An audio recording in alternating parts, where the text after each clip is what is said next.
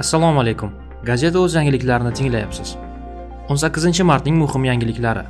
Gulnora karimova va boshqalarga sud hukmi o'qildi. Toshkent shahridan uy xarid qilgan fuqaroga propiska beriladi. O'zbekistonda koronavirus bilan kasallanganlar soni oshdi.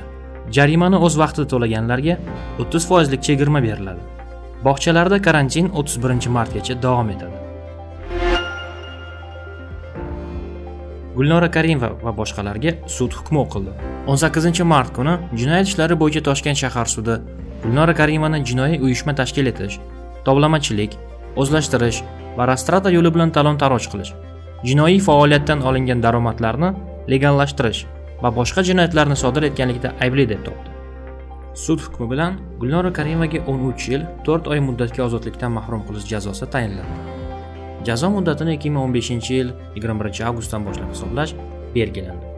Toshkent shahridan uy xarid qilgan fuqaroga propiska beriladi vazirlar mahkamasining toshkent shahri va toshkent viloyatida propiska qilish tartibi bo'yicha qaror loyihasi e'lon qilingan. Ichki ishlar vazirligi migratsiya va fuqarolikni rasmiylashtirish bosh boshqarmasi boshlig'ining birinchi o'rinbosari polkovnik shuhrat hajayevning propiska bo'yicha izoh berishicha mazkur qaror loyihasi kuchga kirganda o'zbekiston fuqarosi toshkent shahri va toshkent viloyatidan yangi qurilgan yoki ikkilamchi bozordan uy xarid qilsa bu fuqaroga toshkent shahar propiskasi beriladi.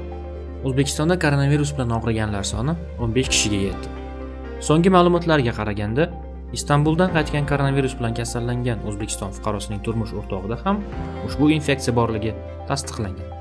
Shu bilan birga londonda bo'lib qaytgan yana bir fuqaroda koronavirus infeksiyasi aniqlangan. Jarimalarni o'z vaqtida to'laganlarga 30 foizlik chegirma taqdim etiladi. Jarimaga tortilgan kishi unga jarima bo'yicha qaror topshirilgan kundan boshlab 15 kun ichida jarima miqdorining 70 foizini ixtiyoriy ravishda to'lagan taqdirda u jarimaning qolgan qismini to'lashdan ozod qilinadi. Ushbu tartib quyidagi holatlarda qo'llanilmaydi. Ma'muriy huquqbuzarlik sodir etganligi uchun sud tomonidan jarima solinganda jarima solish to'g'risidagi qaror ustidan shikoyat qilinganda yoki protest bildirilganda. Xuddi shunday huquqbuzarlik ma'muriy jazo chorasi qo'llanilgandan keyin bir yil davomida takror sodir etilganda.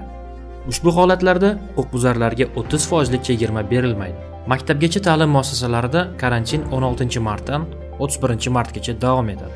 Maktabgacha ta'lim muassasalari xodimlari 18 martdan boshlab to'lanadigan mehnat ta'tiliga chiqishadi. Gazeta o'z xabarlarini kuzatib boring